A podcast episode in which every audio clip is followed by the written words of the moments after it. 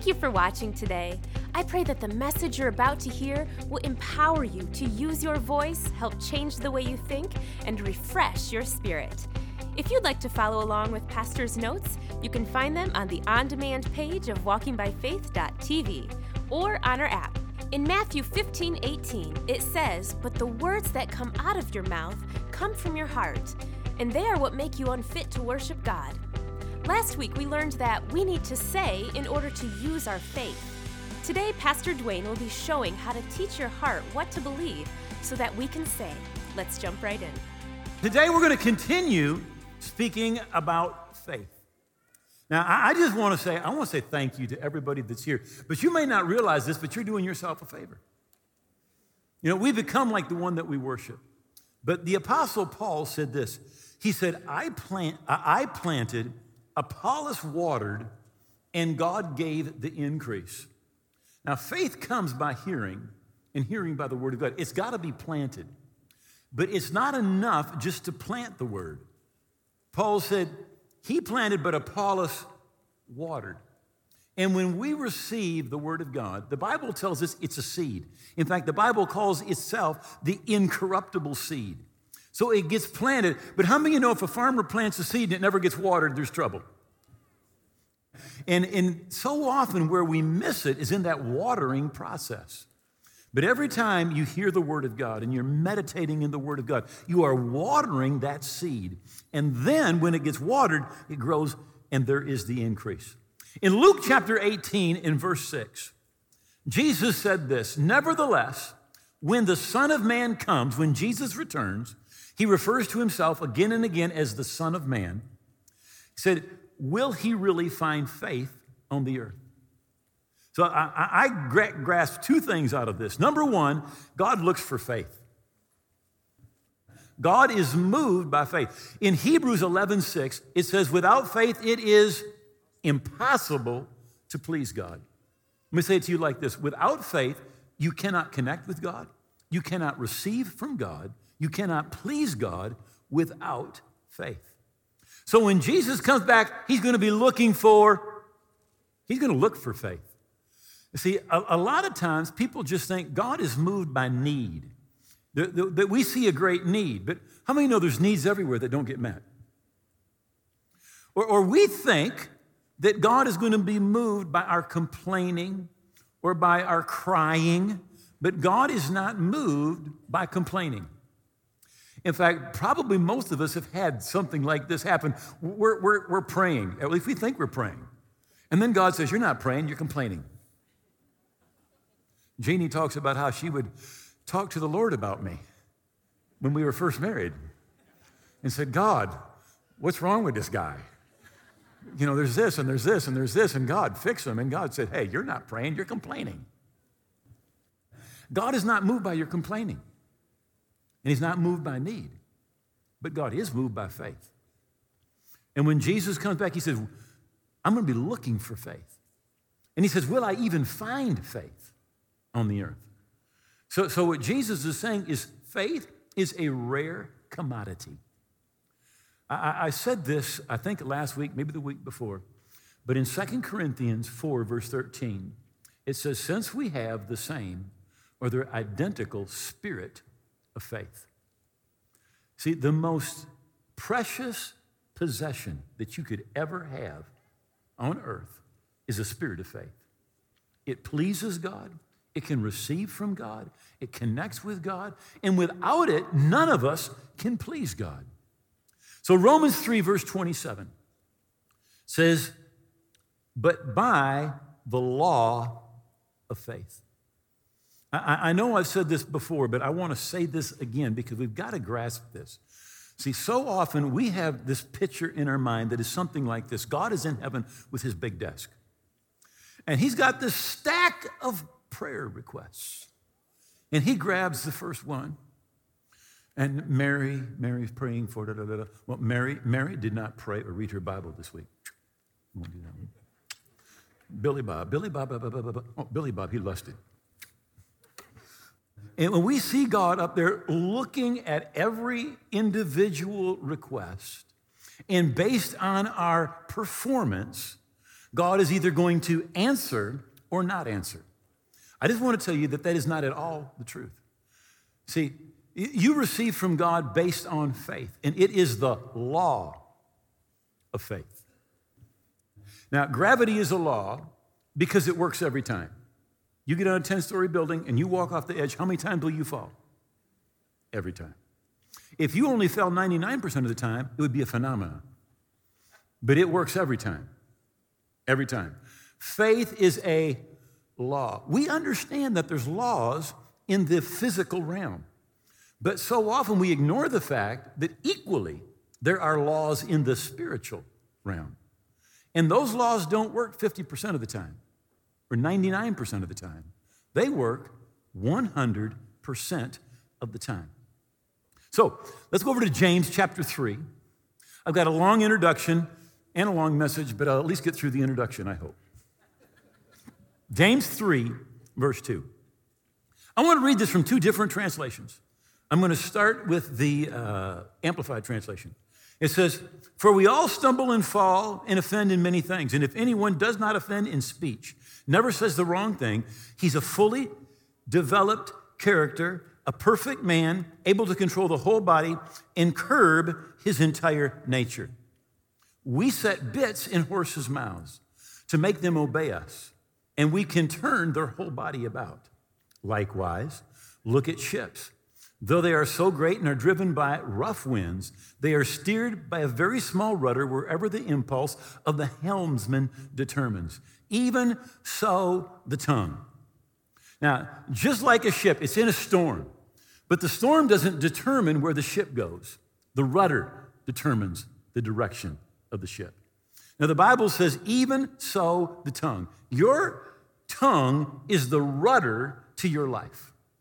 And as your tongue goes, as your words go, so goes your life. Remember Proverbs eighteen twenty-one, death and life are in the power of the tongue, and they that love it will eat its fruit. In other words, those that understand and practice it will reap the benefits. We have to understand the power that is in the words that we speak. Even so, the tongue is a little member, and it can boast of great things. See how much wood or how great a forest a tiny spark sets ablaze. The tongue is a fire. The tongue is a world of wickedness set among our members, contaminating and depraving the whole body and setting on fire the wheel of birth, the cycle of man's nature, itself being ignited by hell. Now, a couple of things. The, notice in this, that sixth verse, it talks about the wheel of birth. Other translations say the wheel of nature. In other words, you begin to say things, and because of the words that you speak, you put laws into motion that begin to affect your life to the point of bringing either life or death. Notice it says that your tongue is ignited, other translations say, set on fire by hell. In other words, the devil will take the words that you use, the words that you speak out of your mouth, and use those very words against you. In uh, Ephesians, it tells us to take the shield of faith with which we will quench all of the fiery darts of the wicked one. Now, I believe that eighty percent of all the fiery darts that come against you come out of your mouth. The Bible says that your mouth is set on fire by hell. It is ignited by hell. In other words, Satan is trying to get words out of your mouth that he can grab hold of and use against you. I want you to keep that thought in your mind because we're going to come back to it in a moment. Message Bible, same verses. We get it wrong nearly every time we open our mouth. That's a good way to start. I remember when Jeannie and I first got married forty-five years ago. Uh, we, we were talking about this and, and studying this, and uh, we, we we said, now, now I said to her, Jeannie, I said, honey, if I say something I shouldn't, I said, please correct me. And she said, well, if I say something I shouldn't, you know, please correct me. I cannot tell you how many times I said something, and then Jeannie said this, is that what you're believing God for? Whoa, I got help coming, help coming. Which one? Well, I just I just remember remembered the the big incident. We lived out on Polk Street, and it it dead-ended into whatever that other cross street was. And when it was icy, and and we, Duane is an awesome driver. Awesome, amazing.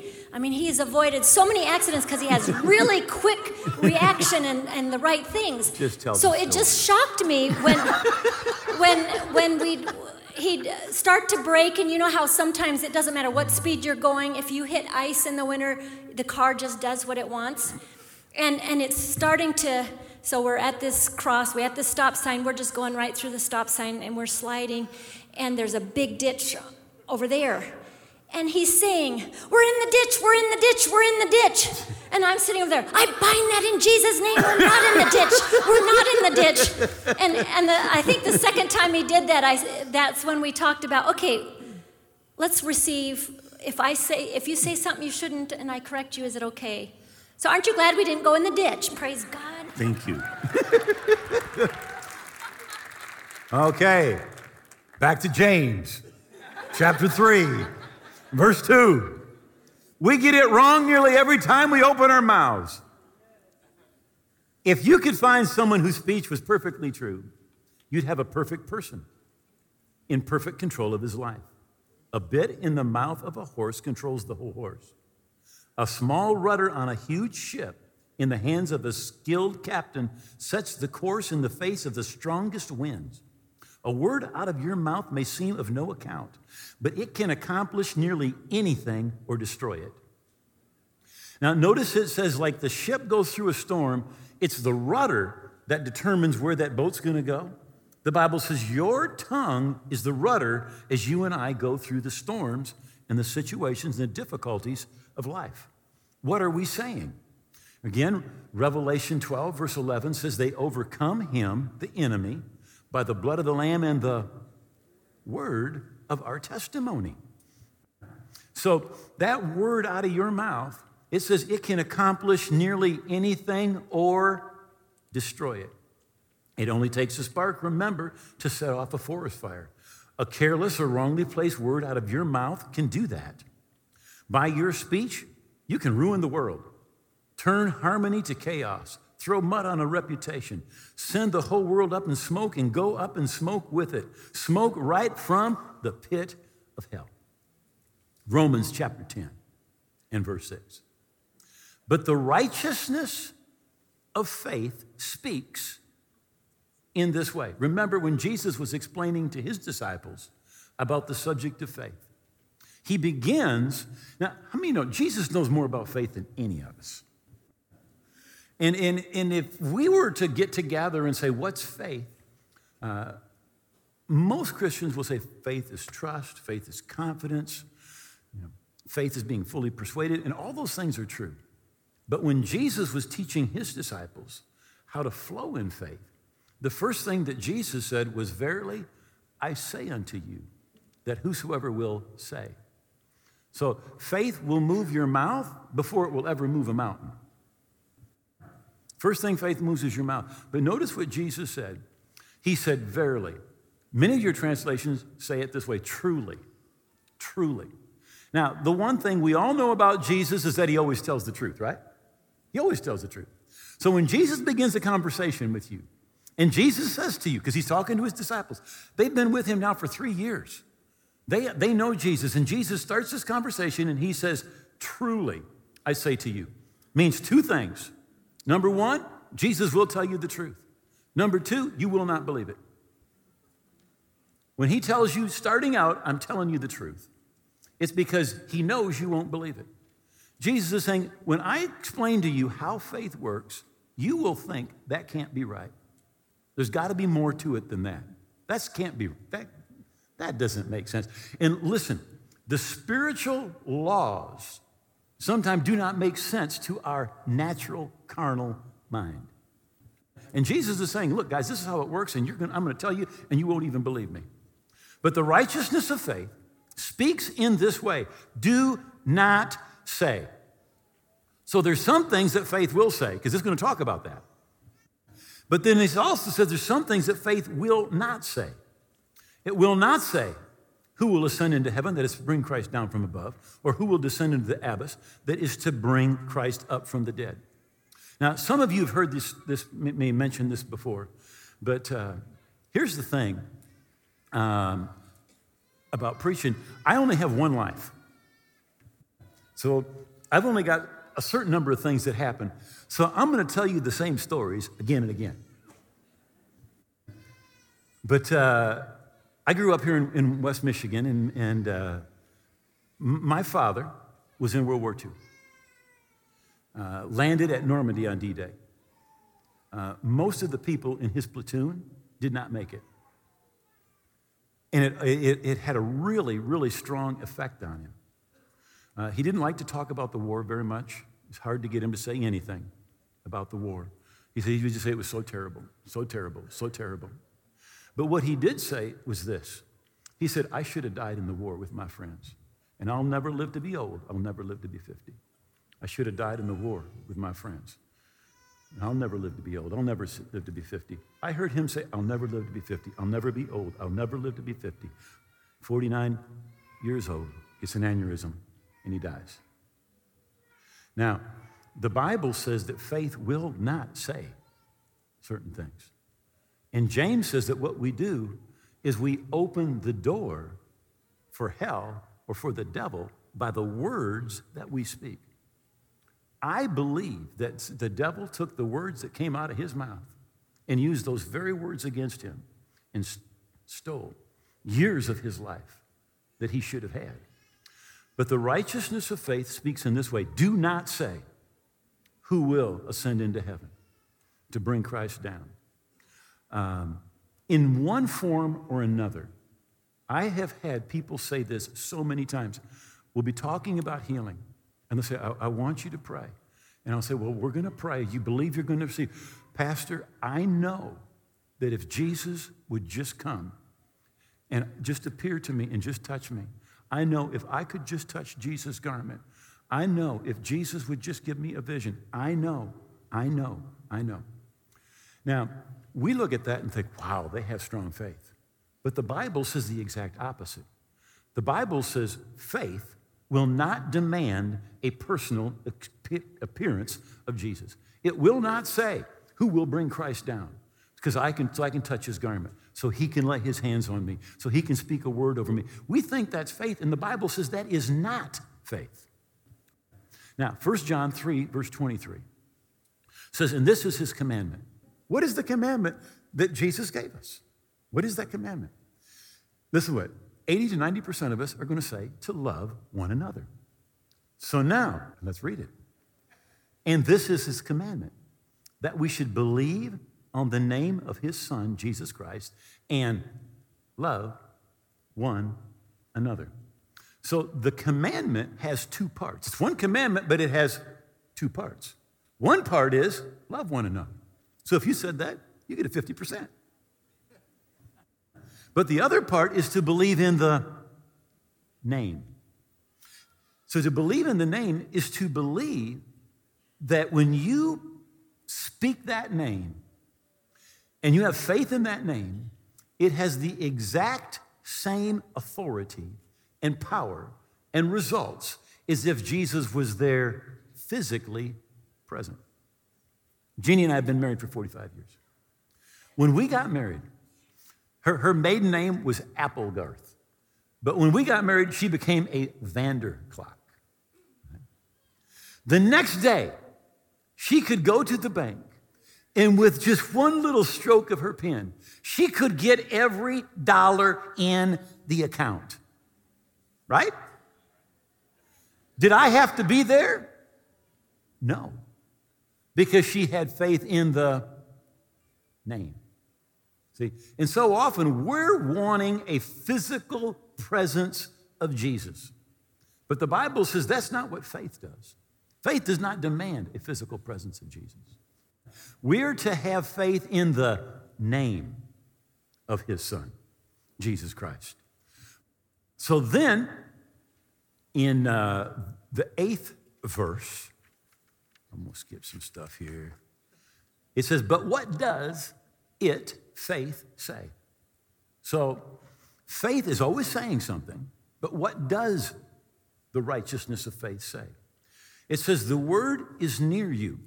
Now, here's what we often think. If, if Joyce Myers would just pray for me, if Andrew Wommack would just come, or, or uh, Benny Hinn, or, or whoever the person is, or if I could just go to this place, if I could just do that. But the Bible says, but what does faith say? What does it say? It says the word is near you. One translation says the word is nearer than you think. The answer is nearer than you think. It's in your mouth and in your heart, even the word of faith which we preach. We're so often, we're looking to somebody else. We're looking for something else, but the answer is nearer than you think.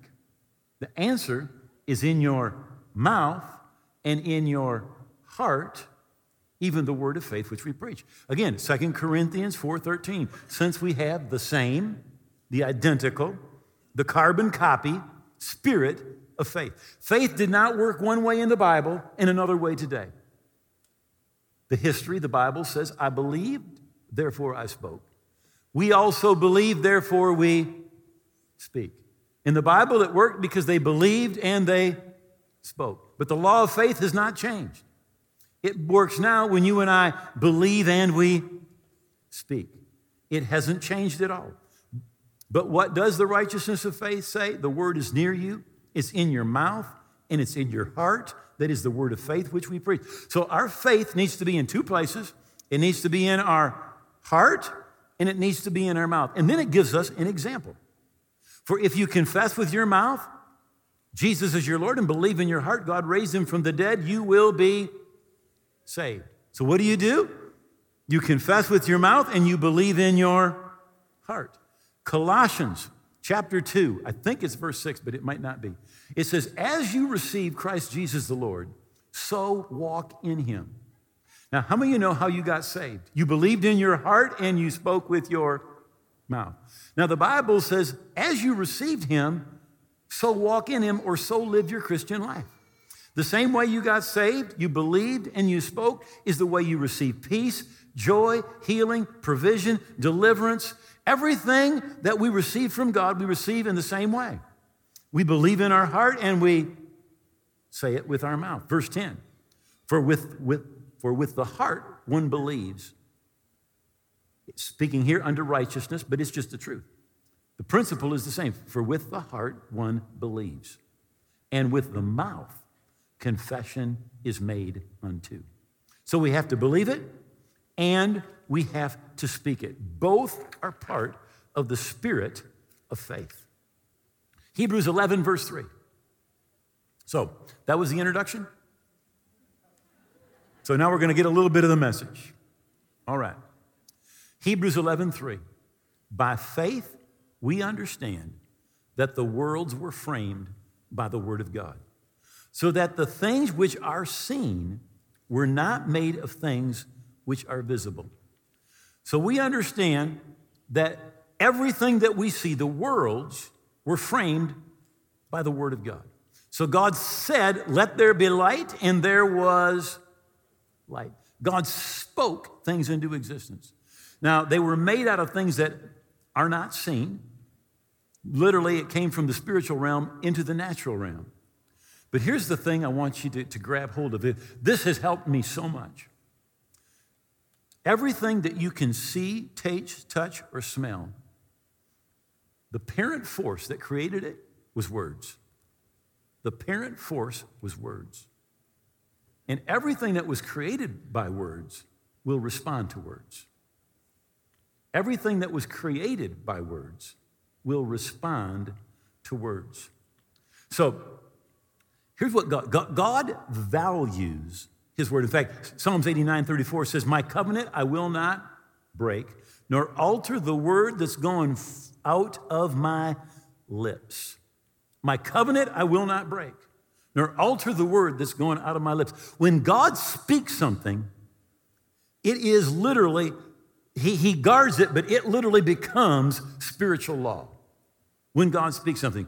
He said, I'm not going to alter what's going out of my lips. Now, what Jesus said in Mark eleven, he said, and shall not doubt in his heart, listen, and believe those things which he says will come to pass. So you got to believe what you say will come to pass. It says, then you'll have whatsoever you say. So you can't doubt what you say. Now, when Jeannie and I graduated from Bible college, we'd just been married less than a year. And uh, in fact, we celebrated our, our first year anniversary. We were missionaries in Mexico. But both of us r- will never forget our first day in Mexico. We arrive in Guadalajara, and we've come to help a missionary that's already there. And we get word that there's going to be a service that night. They say, oh, we're going to have church service tonight at seven o'clock. You know, we're good little, I'm a good little Dutch boy, so I get there at six thirty, right? I mean, I remember my grandpa. I, I don't know how old I was, six, seven, eight years old. He sits me down. He said, now, you are, he says, you are on time if you're five minutes early. He says, and if you're on time, you're late, and you should always be ten minutes early at everything. Now, you maybe weren't brought up that way, but that, I mean, that was like, that was like law at our house. Okay, so we get to we get to church early. I mean, we're excited. We just moved from the United States to Mexico. We're down there to help. We get there, six thirty, we wait, quarter to seven, ten to seven, five to seven, seven o'clock, five, seven oh five, seven ten, seven fifteen, seven twenty. Nobody's there. Door's not even open. We think, oh, we must have misunderstood or something. We go home. Next day, oh, we had a great church service last night. You should have been there. And we're like, what? No, you didn't. I said, we were there. We stayed there until seven twenty. There was, there wasn't even, oh, oh, well, we opened up at about seven thirty, and then we had church like at eight o'clock. And we said, well, you told us seven. Well, we, we always just tell people to be there an hour before we really mean you should be there. so so we had some adjusting to do in our, in our, uh, in our thinking. But here's what you're doing. When you say you're going to be there at seven and you don't leave your house until seven, listen, you are teaching your heart that what you say does not matter. Somebody says, well, I say stuff and it just doesn't seem to come to pass. You see, because you've been teaching your heart for years that what you say doesn't matter. And Jesus said for faith to work for you, he said, you cannot doubt in your heart, but believe that those things which you say shall come to pass. You got to teach your heart that when you say something, you do everything that you possibly can in order to make that thing come to pass. Now, I know some people think, oh, you're just being nitpicky. No, Luke sixteen ten says this. It says, if you're faithful in little, you'll also be faithful in much. But if you're unfaithful in little, you'll also be unfaithful in much. It's a spiritual principle. What you do with the little things is what you'll do with the big things. And we need to grab hold of that, and we need to value the things that we say. Now, I know this is a really bad place to end, but I'm going to do it anyhow because I want it to grab hold of you. Right? Now, if you do not value your word and keep your word, you're ungodly. Now, when we say ungodly, you think, ooh, you know, some terrible sin. You're a thief or you're, you're, you're immoral. No, to be ungodly just means to be unlike God.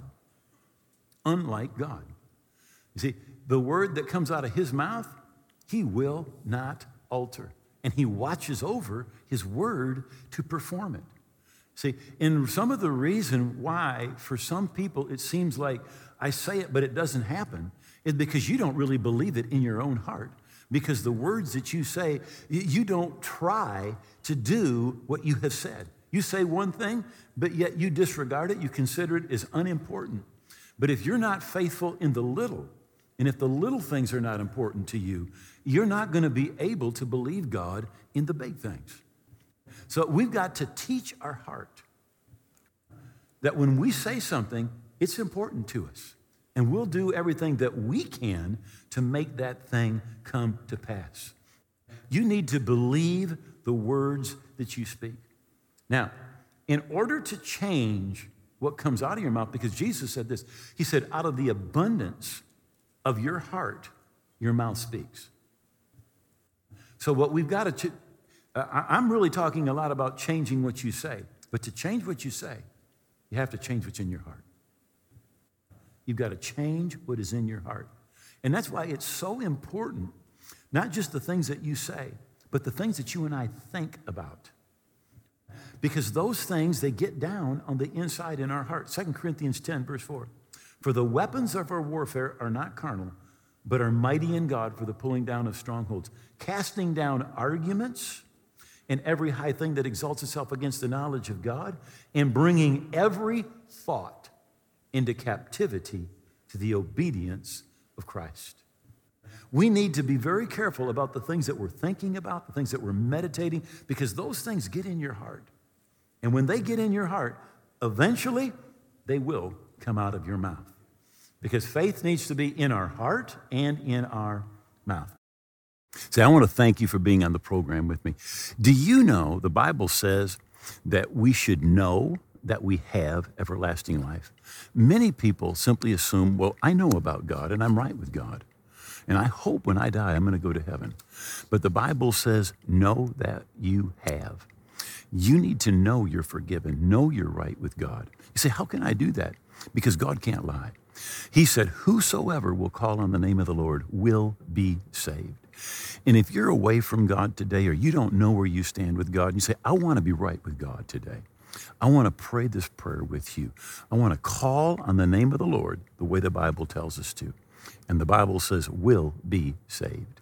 So I'm going to ask you to repeat this prayer from your heart out loud. Just say, oh God, I believe Jesus died on the cross.